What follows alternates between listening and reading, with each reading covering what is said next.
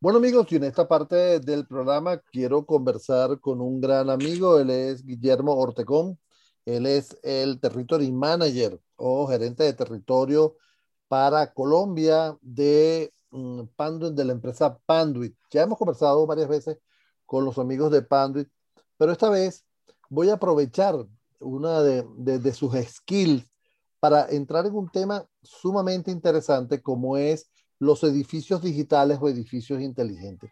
Y digo que me quiero aprovechar de su skill o de su conocimiento porque eh, Guillermo, además de trabajar en Panduit y conocer todos los procesos, es arquitecto. Y entonces tiene esa doble visión de tecnología con el diseño y la forma de hacer las cosas. Y eso me ha parecido sumamente interesante que lo tratemos para, para conocer qué es un edificio inteligente, qué es un edificio digital y si el edificio inteligente se hace desde el principio, desde que está en plano, o los edificios que están actualmente pueden pasar a ser inteligentes. Guillermo, hermano, es un placer para mí estar conversando contigo. Hola, buenos días, ¿cómo está? Eh, un saludo para ti, para tu audiencia. Eh, para nosotros es muy interesante poder estar en tu, en tu programa. Muchas gracias. Mira, Guillermo, este, ¿Qué pasa con los edificios inteligentes? ¿A qué se le llama un edificio inteligente? Perfecto, pues los, eh, el concepto de edificio inteligente viene ya hace, hace un par de décadas eh, y estaba muy enfocado hacia el tema de gestionar los edificios, de controlar eh, todas las señales que se, que se daban y al final total de tratar de tomar toda esta información y poderle sacar partido y provecho para, para optimizar la operación de los edificios. ¿Qué cambios se vienen dando eh, fuertemente hacia los, hacia los edificios digitales? Básicamente, eh, que hemos eh, planteado los edificios para, nuevos, para un nuevo usuario.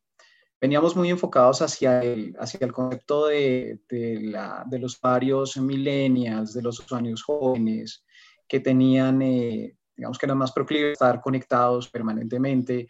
los edificios también, digamos que tenían que ser más eficientes, eh, proponer mejores cosas para los administradores, pero en este, en este momento vemos cómo una nueva generación está, está causando cambios en, a nivel de los edificios digitales y también cómo las tendencias de tecnología están causando cambios en los edificios digitales. Básicamente en este momento los edificios están enfocados a que se pueda tomar toda una serie de data, de información de toda una red de, de, sensores y esta información a través de unas redes puedan ser llevadas hacia un centro en el que se puedan analizar, se puedan eh, transformar y básicamente sobre eso tomar decisiones. Entonces, es un poquito ahora como se va dando la, la tendencia de los edificios eh, digitales y de los edificios inteligentes.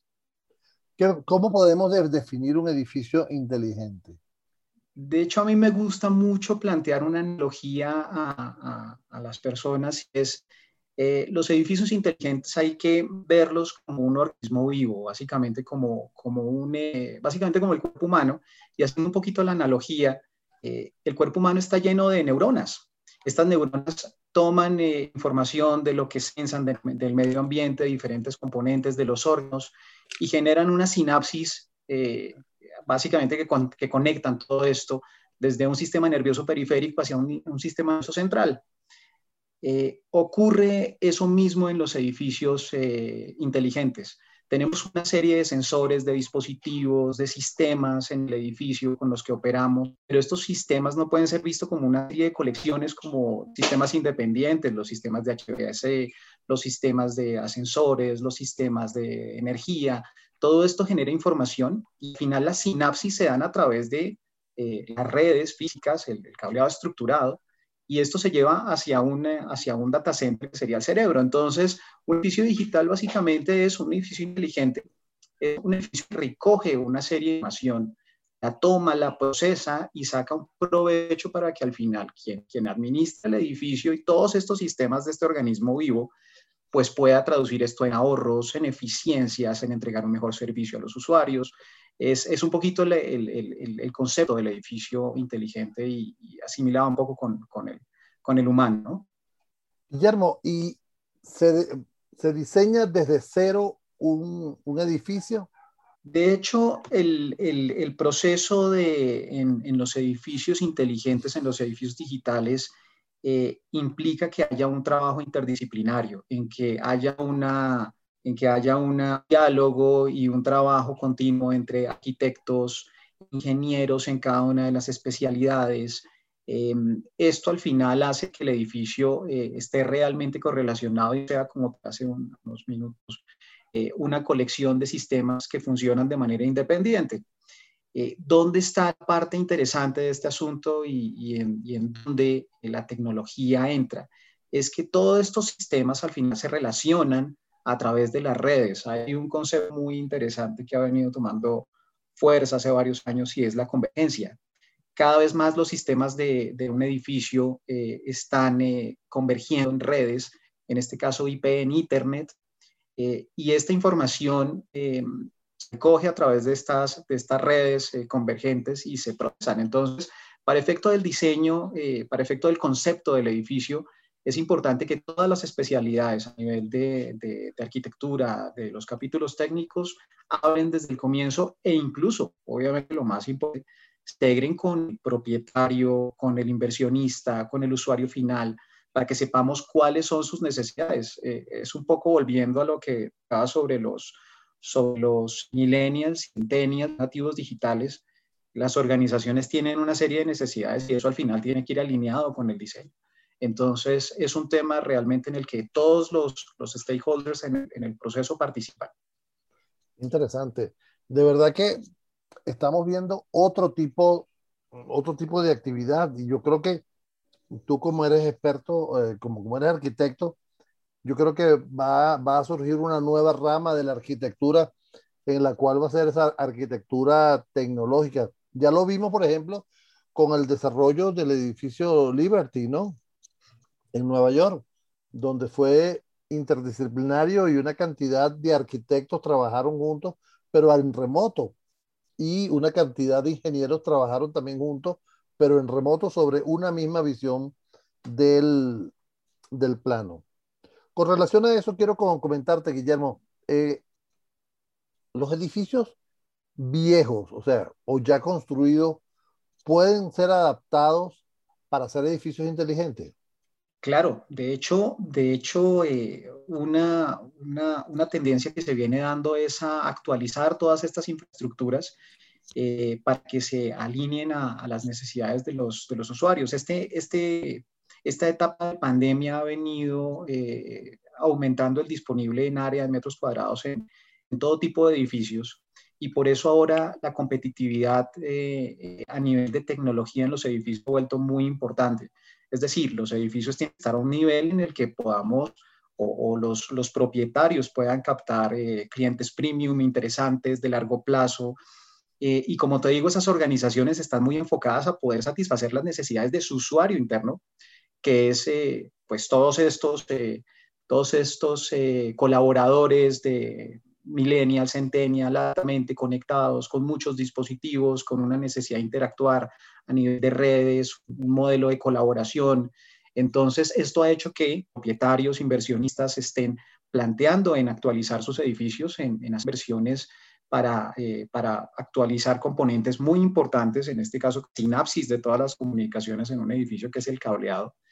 Em, y de allí la, la importancia de, de, tener, em, digamos que, temas muy eficientes que permitan hacer esa, esa transición de una manera muy transparente, cables más eficientes, más delgados, eh, sin que, no te, que no te impliquen tener que cambiar todas, tu, todas tus canalizaciones, sino que incluso puedas utilizar en gran parte eh, lo instalado para, para, para, actualizarte. Entonces, sí es una tendencia muy fuerte. Hay una, hay una muy eh, fuerte competencia por, espacios que tengan componentes de tecnología avanzados y esto se está dando en, todas las, en todos los territorios y en, y en toda la región en general. Fíjate que tú mencionas algo interesante que es el cableado y creo que es pieza fundamental. Y ese cableado va a permitir conectar una cantidad de, de, de, sensores y estamos entonces entrando en el tema de lo que es el Internet de las Cosas. Sensores que van a estar controlando la temperatura, por ejemplo, del edificio, eh, la apertura de ventanas o, la, o, el cierre de ventanas o la, la, habilitación de ascensores en horas pico o saber dependiendo de una cámara, el, el, proceso que está ocurriendo de entrada de personal y, así eh, mejorar los espacios. ¿Qué tan, ¿Qué tan vital es para esa organización, primero, el cableado y qué tipo de cableado se necesita? Allí es, allí es muy importante lo que, lo que dices porque fíjate estas, estas cifras, analizando un poco un informe de Bisria que se presentó hace algunos meses. Eh, el 75% del cableado en el mundo está enfocado a datos, pero ¿qué pasa con el otro 25%? Resulta que de, eso, de ese 25 hay una buena parte enfocada a la parte de inalámbrica, a la parte de movilidad para los usuarios, pero hay un porcentaje también muy fuerte, el 11% de las conexiones en el mundo están enfocadas a esto, a todo el IoT en el edificio. Estamos hablando de sistemas de bioseguridad, sistemas de control de acceso, de intrusión, eh, de gestión en sistemas de aire acondicionado, energía, el POE es muy fuerte, pero hay tendencias que vienen ampliando su, su, presencia en el tema del IoT, por ejemplo, el audio y video eh, sobre, sobre las redes de datos, eh, la iluminación digital en la que tenemos eh, sistemas de alumbrado energizados a través de, de, de, redes PoE. también hay conceptos que han venido dándose más fuertemente como el, como el Wi-Fi todos esos conceptos al final implican puntos de datos, instalaciones y redes conectadas, y, de allí la importancia sobre los cables. Eh, nosotros eh, eh, hemos venido comentándole a nuestros clientes sobre la importancia de, estar alineados con los estándares, con, estas con estos de pruebas, test que se hacen en la industria, y por eso es que siempre les, les proponemos que estén a la vanguardia y que instalen eh, aplicaciones actuales. Caso, eh, por ejemplo, nuestros cables Varimatrix eh, categoría 6A son pues adicional a ser muy eficientes en la transmisión de datos y soportar energía a través de la misma red, pues estamos hablando que es el cable más delgado del mundo. Entonces, esto al final se alinea mucho hacia los criterios de eficiencia, del concepto de huella de carbono, reducción de, los, de materia prima con la que se cables, manteniendo unos niveles de eficiencia extremadamente altos. Entonces, es importante tener en cuenta eso y adicional, un punto, un punto muy importante, que la infraestructura se diseña con un horizonte tecnológico de largo plazo. La, infraestructura de corto plazo no existe en los edificios digitales. Por eso hay que plantear eh, infraestructura que te soporte 15 o 20 años. Claro. Fíjate que yo, yo tuve que, eh, tuve la, la, oportunidad de estar en las instalaciones de Panduit en Chicago. Y eh, una de las cosas que pude, que pude ver allá es eh, los tests que le hacen al cableado para, eh, para optimizarlo. Y desde ese momento entendí que no todos los cables son iguales. Los cables que, mm, que, que, se instalan tienen que tener, bueno, todas una, unas características que eviten que la misma electricidad que está por, eh, en los edificios perturbe la red, ¿no? Y por eso te decía del diseño especializado de esta, de esta red, ¿no? Claro, claro, y, tienes mucha razón. Eh, nosotros desde en nuestros laboratorios de investigación y desarrollo eh, hemos buscado que, los, que, que, nuestras aplicaciones, nuestros cables, como tú lo dices, soporten eh, tecnologías como PoE eh, que son las últimas tendencias a nivel de alimentación sobre la misma red. De hecho, ha sido tan serio que incluso el, código eléctrico eh, americano lo ha, incluido ya en, su, en sus normas. Y algo que nos ha parecido interesante y, que hemos explotado mucho es que nuestra infraestructura no esté probada solamente para la foto de hoy. No se trata de cumplir los requerimientos del edificio actual, sino pensar en el edificio futuro, que viene en las conexiones, más dispositivos, más conexiones, más energía. Por eso eh, en nuestros laboratorios de, pruebas hemos hecho eh, test que superan muy por, muy por encima lo que indicarían los estándares. Entonces, no solamente estamos eh, orientados a cumplir con, un estándar, una prueba, sino a excederla. Eso es un beneficio que al final los, los clientes aprecian y es que pues tienes una, un cableado estructurado que te soporta efectivamente la foto de hoy, las 5, 10, 15 años sin problema. Entonces, algo que, que pensar. Nosotros hablamos mucho de eso de las inversiones inteligentes y es que tu infraestructura sea versión de largo plazo. A ver, fíjate que hemos hablado de edificios inteligentes. Yo quiero hablar quizás de instalaciones inteligentes y con eso eh, me voy a mm, universidades, me voy para escuelas, me voy para fábricas, me voy a, almacenamiento y es más, puedo hasta incluir el hogar. ¿Es correcto? Sí, claro, claro. De hecho, tú has, visto un poco el concepto de, inteligente a, todo nivel. Vemos industria 4.0 eh, en edificios industriales. Se trata de eso, se trata de recoger toda una información que, entregan los dispositivos, de producción, eh, todos los sensores en industria y llevarlos a un, a y procesar la información. También vemos el edificio inteligente, que es lo que hemos hablado, pero también el hogar inteligente. El hogar inteligente ahora eh, lleva a pensar que hay muchos dispositivos permanentemente conectados a la red y también esa información se procesa.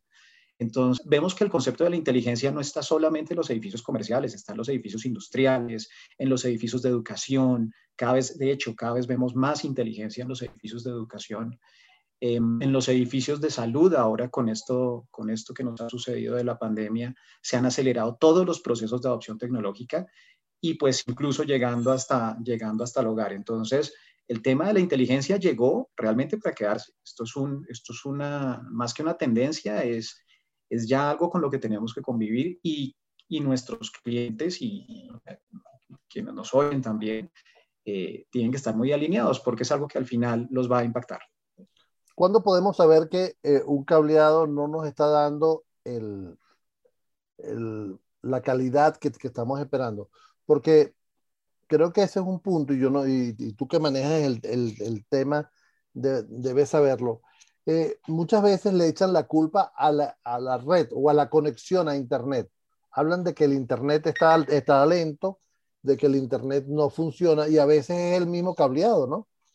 Sí, y es, es un tema eh, que cada vez se viene corrigiendo más, pero aún, aún sucede, y es que mm, los clientes eh, o, los usuarios implementan tecnologías muy buenas, de muy alta especificación, equipos de comunicaciones, equipos activos, eh, muy alta especificación, y, no, prestan mucho, mucha atención a la parte de la, de la conectividad.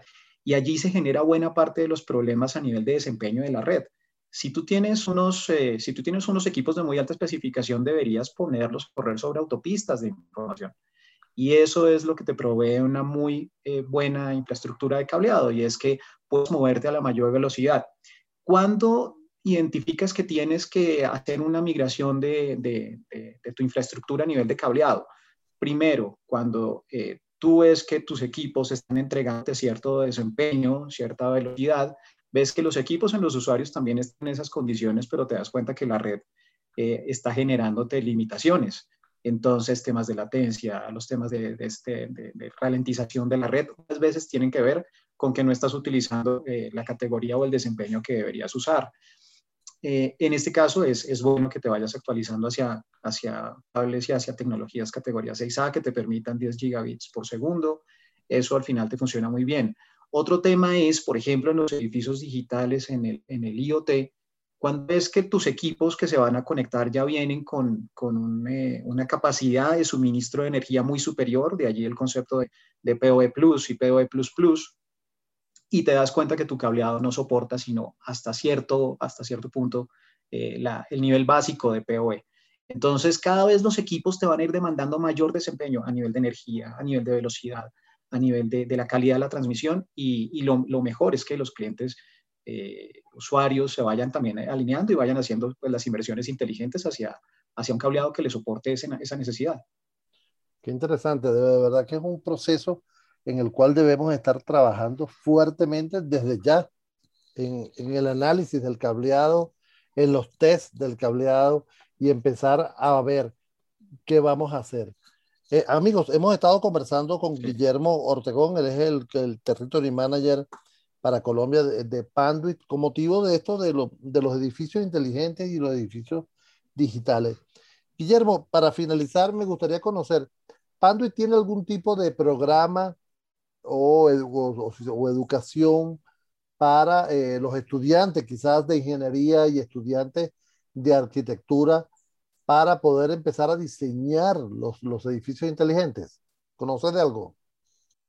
Sí, de hecho, hemos, hemos perfeccionado recientemente un, un programa, un programa para educación que estamos eh, sensibilizando en varias eh, eh, instituciones de educación en, en, la región. Nuestra idea es poder presentar todo el, todo el tema tecnológico de, de Panduit de, también en la academia. y allí es valioso el tema. Estamos, estamos aún ya, digamos que, desarrollando estas alianzas para llevar el mensaje, pero estamos trabajando en eso. Y pues lo más importante, Edgar, es eh, eh, para toda tu audiencia enviar el mensaje en que eh, Panduit como fabricante está muy comprometido en entregar soluciones funcionales, soluciones muy enfocadas a potenciar los edificios inteligentes, a potenciar toda la productividad que generan los usuarios, la tecnología, y, en, y en obviamente entregar el tema de mayor valor en el concepto de eficiencia, de responsabilidad al medio ambiente. Entonces, son mensajes que al final calan muy bien en, la, en esta población que está estudiando, que le interesa el tema de, de la tecnología en los servicios digitales. Entonces, sí, muy pronto seguramente tendrán noticias de, de estos programas de, de, educación para, para las universidades donde acerquemos la tecnología. Guillermo, ¿cómo se ponen en contacto con ustedes? Si, si nos quieren contactar, eh, te, te, te, puedo dejar mis datos para que los, los, los, podamos tener presentes. Igual hay un representante de territorio de Panduit en, en, Latinoamérica, si necesitan alguna información. Eh, se pueden, eh, pueden contactarse con nosotros a través de, de nuestra página www.panduit.com. Allí encontrarán un espacio donde pueden hacer las consultas. Internamente nos, nos llegan al, al, territorio correspondiente y estamos para, para apoyar los experimentos de, de edificios, de conectividad, en data center, industria. Eh, estamos eh, prestos pues, a, a, atender a tus, a tus oyentes. Guillermo, eh, muchísimas gracias por este tiempo que me has regalado. De verdad, ha sido súper interesante. Ha sido Guillermo Ortegón, quien es el Territory Manager para Colombia de Panduit. Hemos, hemos conversado sobre los edificios inteligentes, los edificios digitales hacia el futuro, en esa visión de futuro. Gracias, Guillermo. Un placer haber conversado contigo. Un placer también a ti y a toda tu audiencia. Muchas gracias.